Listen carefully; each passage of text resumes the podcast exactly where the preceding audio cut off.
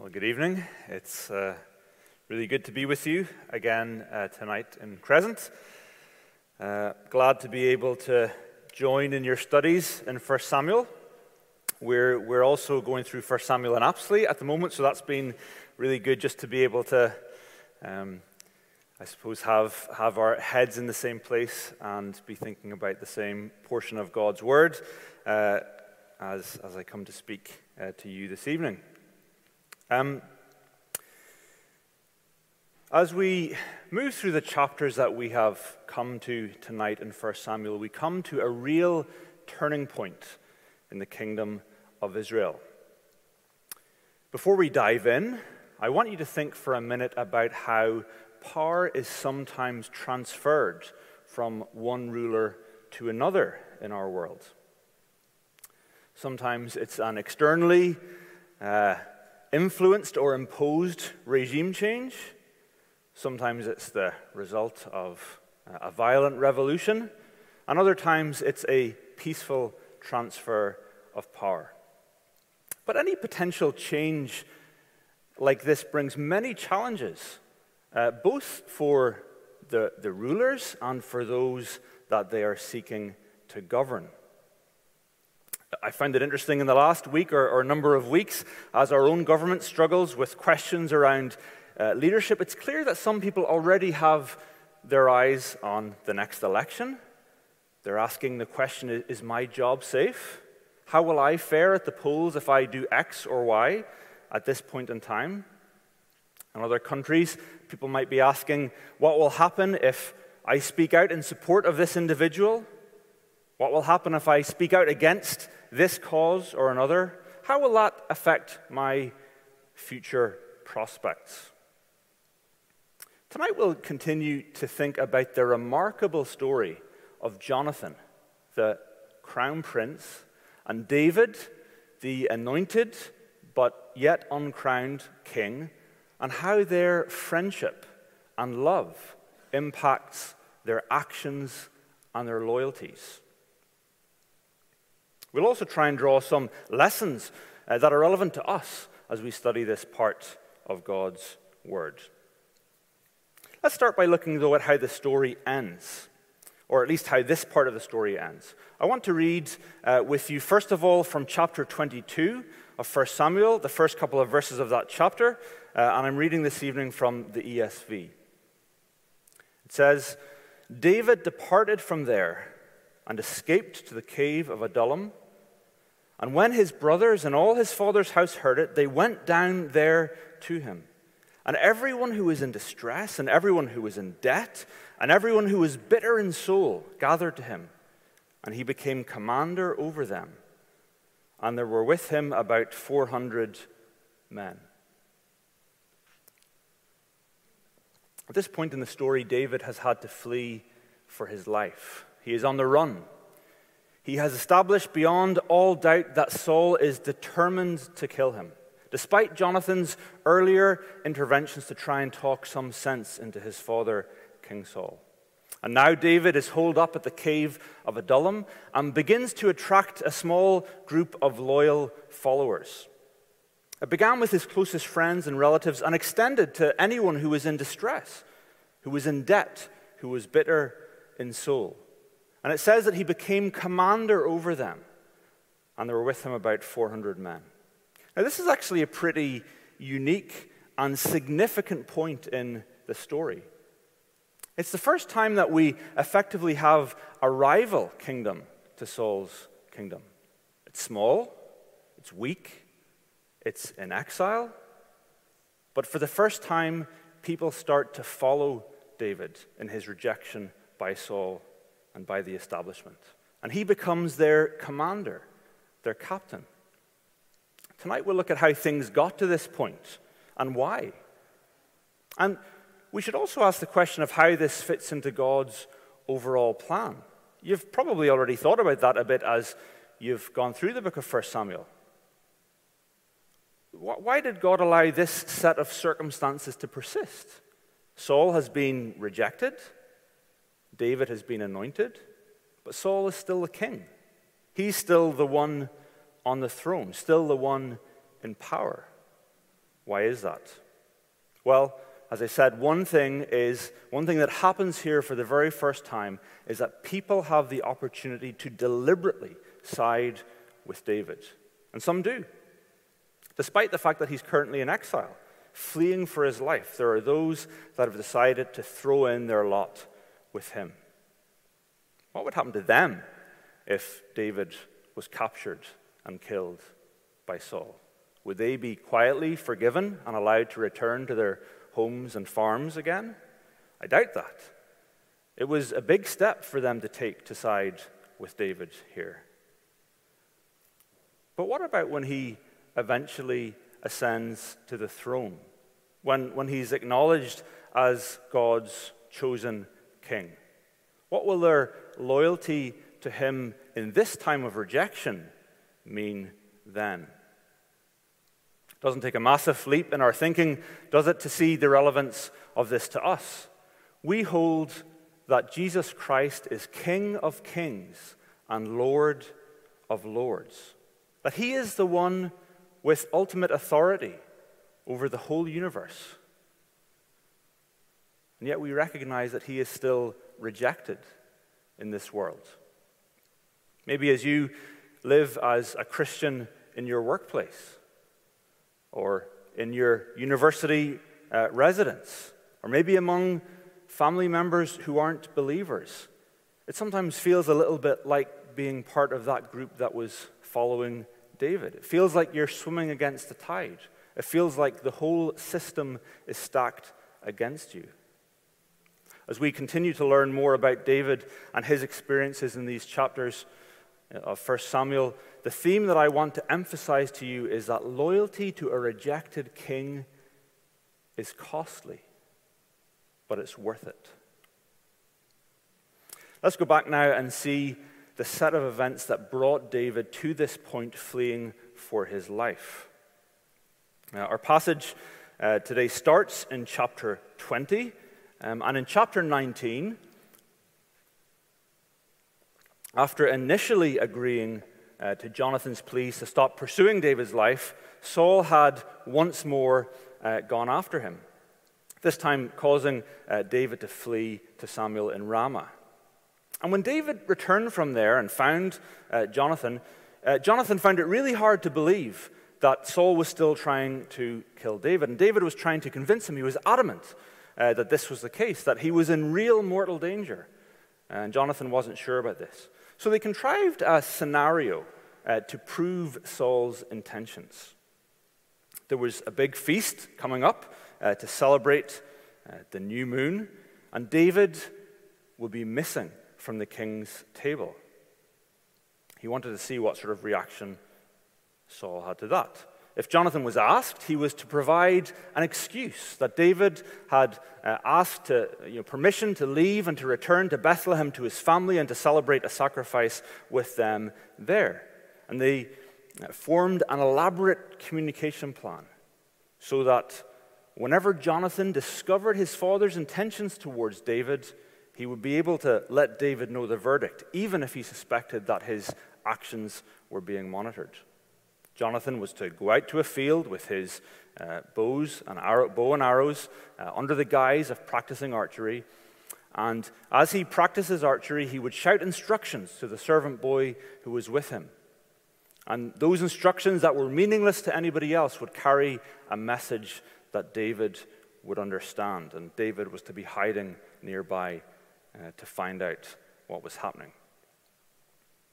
So the time came and Saul, Jonathan, and Abner sat down to have their meal. And Saul noticed that David was missing.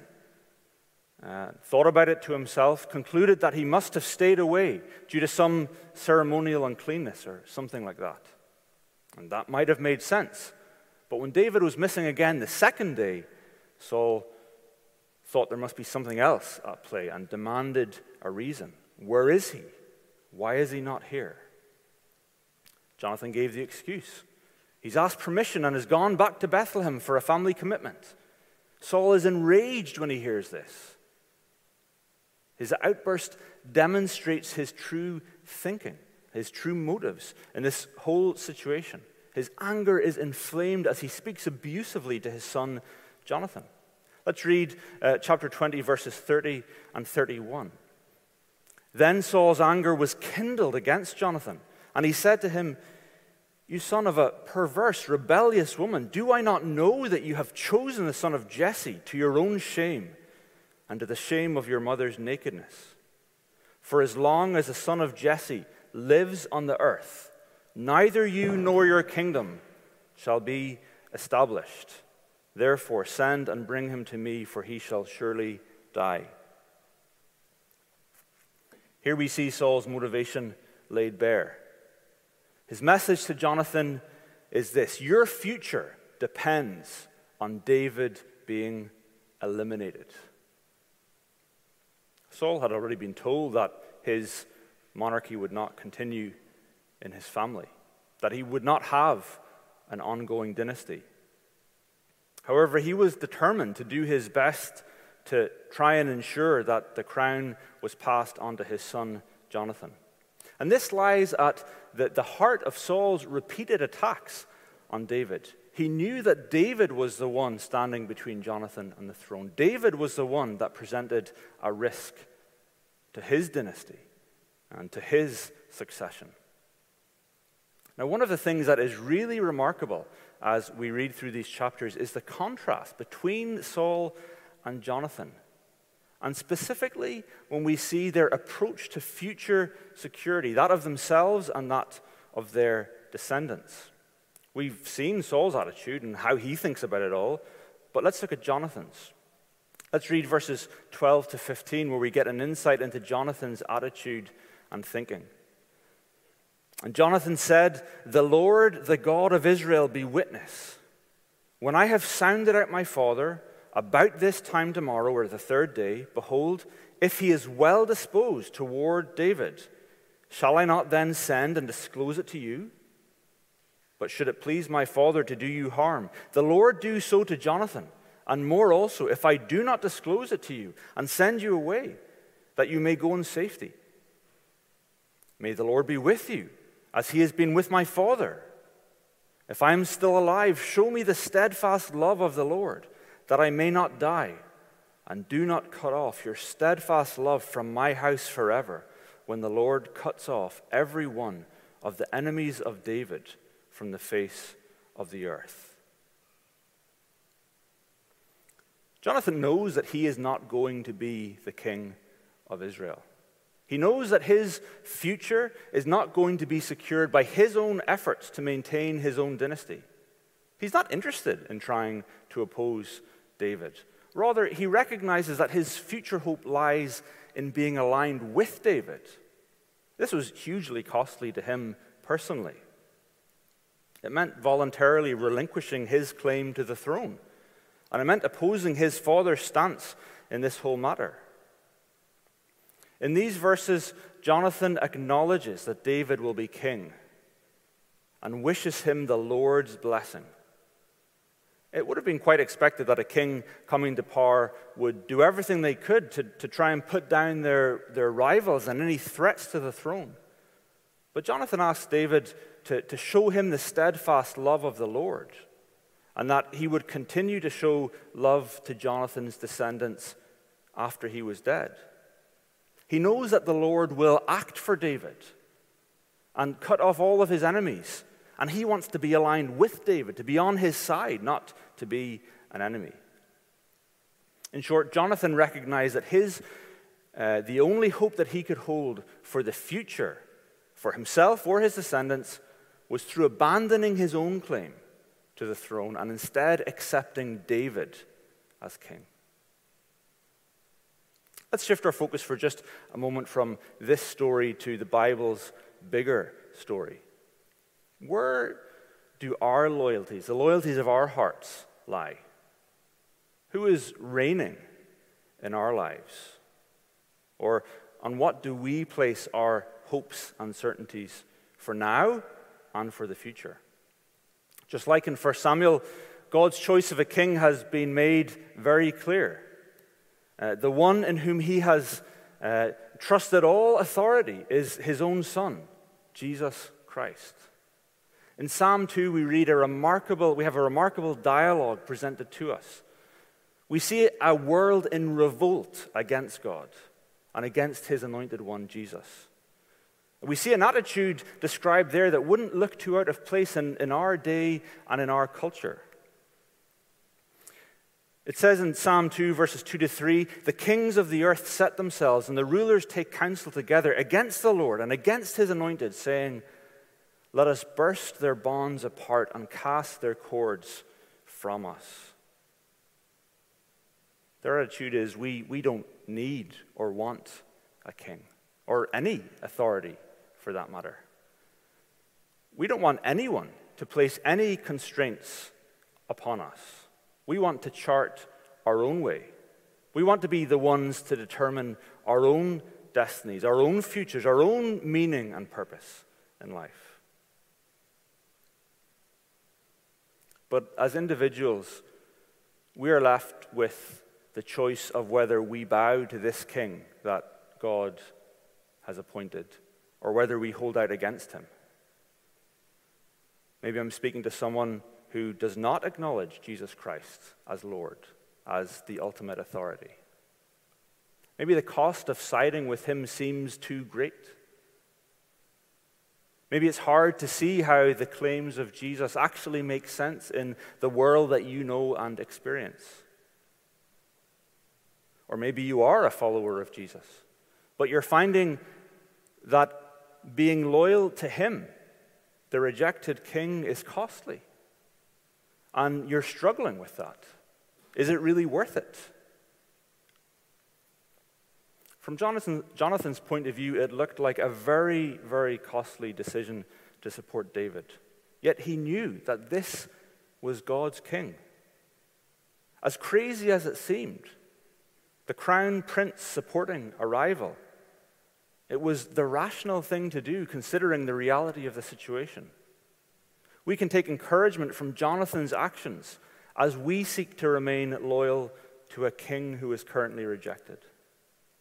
In 2 Corinthians uh, 4, Paul encourages Christians who are suffering and struggling by pointing them to the eternal glory that far outweighs their current sufferings.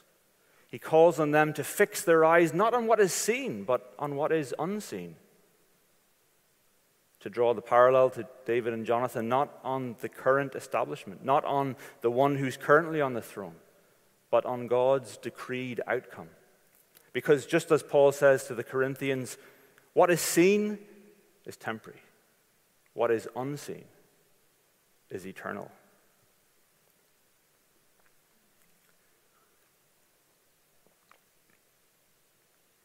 Let's think again about the circumstances that David and Jonathan found themselves in. It's clear that it's a really, really high stakes situation. David said, There is but a step between me and death. And Jonathan was placing himself in a position of huge risk. At one point, his, his own father tried to kill him. So, why did David and Jonathan trust each other in these circumstances, in this highly charged, high stakes scenario? Why were they certain that the other wouldn't betray them whenever it was more advantageous for them? We've already looked a little bit at some of the verses that talk about their friendship and their relationship. But it's remarkable as you read through these chapters to see how much they talk about their relationship before the Lord, and specifically how they talk about uh, the fact that there was a covenant between them. Now, a covenant is simply just the legal basis underpinning a relationship. An example that we could think of is uh, when two people exchange marriage vows. They're going to commit to spending their futures together. Um, with that level of commitment and investment, they want this relationship to be like formalized and formalized legally. So not only do they have a ceremony and a reception and all of that, but they sign legally binding documents that underpin the relationship and what each one of them is really expecting out of this relationship. And there was a covenant between David and Jonathan, a, a, a legal basis to the relationship that whereby they were really able to trust each other. And we first read about it in chapter 18 um, after David had killed Goliath. And here at the start of chapter 20, David is quick to remind Jonathan of that covenant when he is asking Jonathan to help him to safety. He says, Therefore, deal kindly with your servant, for you have brought your servant into a covenant of the Lord with you. This covenant meant a lot to both of them.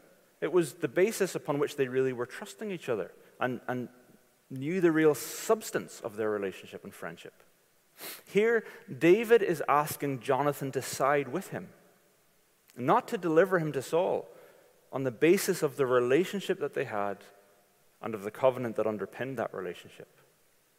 He said, If there's any guilt in me, kill me yourself. Don't deliver me to your father, though. And he's confident that he's blameless. And later, whenever Jonathan is asking David to look kindly on him and on his descendants, he again makes a covenant with David. In verse number uh, 16 and 17, it says, Jonathan made a covenant with the house of David, saying, May the Lord take vengeance on David's enemies. And Jonathan made David swear again by his love for him, for he loved him as he loved his own soul. Of course, later when David's kingdom was established, we see how he treated Mephibosheth, Jonathan's son, with kindness and mercy for Jonathan's sake. In fact, David went out of his way to find a descendant of Saul so that he could show kindness to him. It was like he was looking for any opportunity to come good on the promises that he had made to Jonathan. It's remarkable, I think, in our case, that God is not content to leave us in any doubt about the type of relationship that He wants to have with us. Isn't that totally amazing? He wants us to be certain of what to expect from a relationship with Him. The Bible speaks of, uh, of many covenants. The one that I'm speaking about just now was first uh, announced by the, the prophet Jeremiah. And the book of Hebrews lays out the terms of that covenant for us. I've put a few of them just, or a few notes on the slide. I'll read the verses in full, though Hebrews 8 10 to 12. For this is the covenant that I will make with the house of Israel after those days, declares the Lord.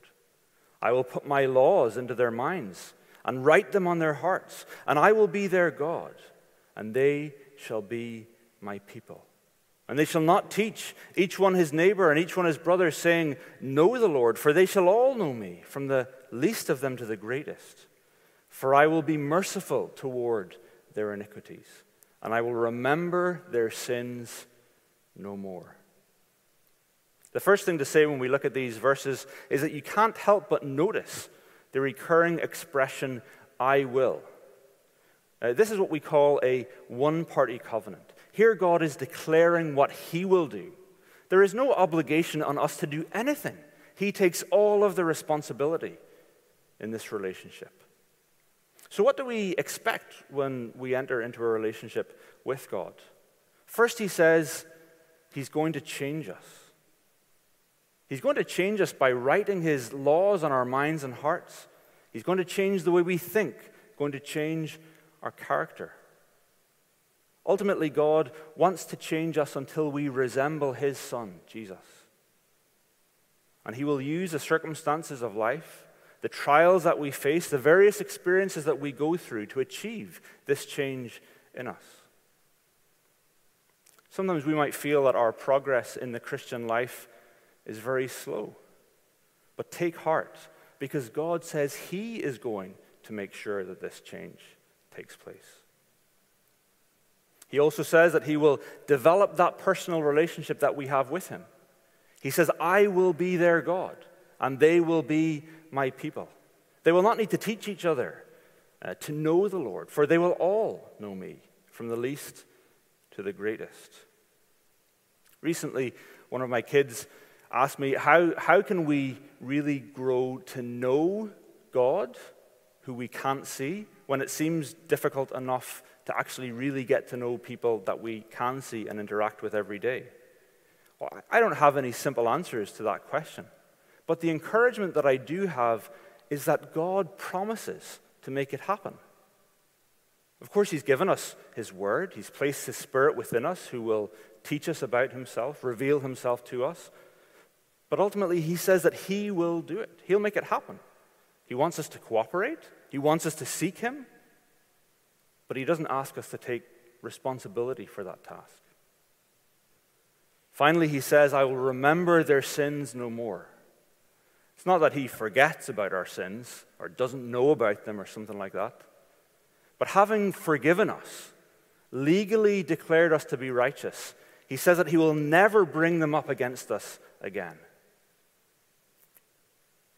Isn't it amazing that, like that not, not only that God is willing to do these things for us and to take responsibility to make sure that they take place, but he wants us to be so secure in our relationship with him that he actually guarantees all of this by a covenant and tells us that he will make it happen. It's on the basis of this, then, that we are encouraged to draw near to God, to hold fast the confession of our hope without wavering, for he who promised is faithful. So we come to the point uh, where David, the future king, must flee once again for his life. Jonathan, after playing out the situation at the meal, knows that his father is determined to kill David. Takes his bow and his arrows, goes out to the field at the prearranged time, and as he lets the arrows fly, he shouts aloud to his servant boy the words that he knew David would understand. The arrows are beyond you. And David knew that it was a signal to run. Jonathan continues Hurry, be quick, do not stay. It has become too dangerous for David to remain. What follows, of course, is one of the most bittersweet records that we have of the love shared between two close friends. Jonathan sends his servant boy back to the city with his weapons and despite the risk, David comes out from his hiding place as they embrace and weep and then depart from one another. Chapter 20, verse 42 says this Then Jonathan said to David, Go in peace, because we have sworn both of us in the name of the Lord, saying, The Lord shall be between me and you, and between my offspring and your offspring forever. And he rose and departed and Jonathan went into the city.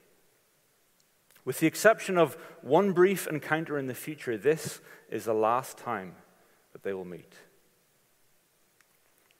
David's pathway here is a difficult one as he runs. He's without provisions of food or weapons, and he finds both whenever he visits Ahimelech the priest at Nob. From there, he flees to Gath Remember, that was the city that Goliath was from. Actually, carrying with him Goliath's sword, the one he had taken from the fallen giant and, and chopped his head off. And with that sword, goes to the city of Gath, actually putting himself in tremendous danger. Such a dangerous situation that he has to pretend to be mad, with his own saliva running down his beard, acting out as if he was insane so that they dismiss him as a madman. Over the course of these chapters, we see David leave his seat at the king's table. He'll be rejected by the establishment. He'll go right into the enemy's stronghold before we eventually end where we began, at the cave of Adullam, where the true but rejected king is surrounded by his loyal followers. It reminds us, doesn't it, of the words of the Lord Jesus. Shortly before he would be betrayed and arrested. The Son of Man goes, he said. But how far would he have to go? He too will be rejected by the establishment. He too would have spit run down his face and be dismissed as a madman before eventually they would nail him to a cross. Rejected. Just before those events, he shared a final meal with his closest friends. And he said, I have earnestly desired to eat this Passover, this meal with you before I suffer. He said, You are those who have stayed with me in my trials, and I assign to you, as my Father assigned to me, a kingdom, that you may eat and drink at my table in my kingdom. It meant so much for the Lord to have those few disciples who were loyal to him. It meant so much for him to be able to share a meal with them before he would go to the cross. In 1 Samuel, it was God's plan to have two kings one in the palace and one in a cave. The situation showed who would be a true and loyal follower of David. If he had been in the palace, everyone would have flocked to him regardless of what they thought of him. In God's wisdom, he has allowed his son, the king in, in whom he has vested all authority, to remain as a rejected king for now.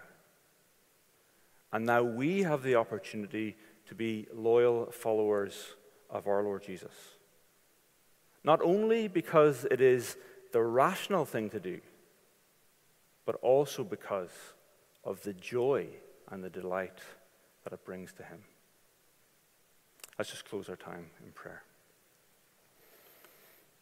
Father, we thank you for these remarkable narratives that you have recorded uh, in your word for us to read and to study and to learn. We thank you for the story of David and Jonathan. We thank you for how these circumstances uh, really laid bare the, uh, the love uh, between these two close friends. And we thank you that as we read it, we see in this King of your choosing so many lessons in uh, your ultimate King, the, the one who you have placed in authority uh, over this whole universe. We know that just like David, your son is by many and by many societies and by many people rejected and thought little of and chased out and placed in the sidelines. We thank you that even still, uh, you invite people, everyone, individuals, uh, to choose to come and to pledge their loyalty to Him and to, to, to come into the good of that covenant, that promise, that relationship that you hold out. We thank you that, that our King was willing to go so far to make that be possible. We thank you that he was willing to, to go to depths that are so far deeper than anything that David or any other human ever experienced. We thank you that he took on the greatest foe and he was victorious. And we thank you for uh, the fact that he has made it possible for your heart's desire and love to be uh, shown to us and, and demonstrated to us, that we can listen to the words of uh, this covenant and the relationship that it uh, unfolds to us, and we marvel at that. We thank you for providing for us such security, such confidence, uh, because you have uh, been so clear and because you have uh, made it so certain. And we just praise and thank you for this tonight. We just want to pray for each person that uh, is here. We pray that once more your word would be of, of benefit to each one. And as we commit ourselves to you now tonight, in the Savior's name, amen.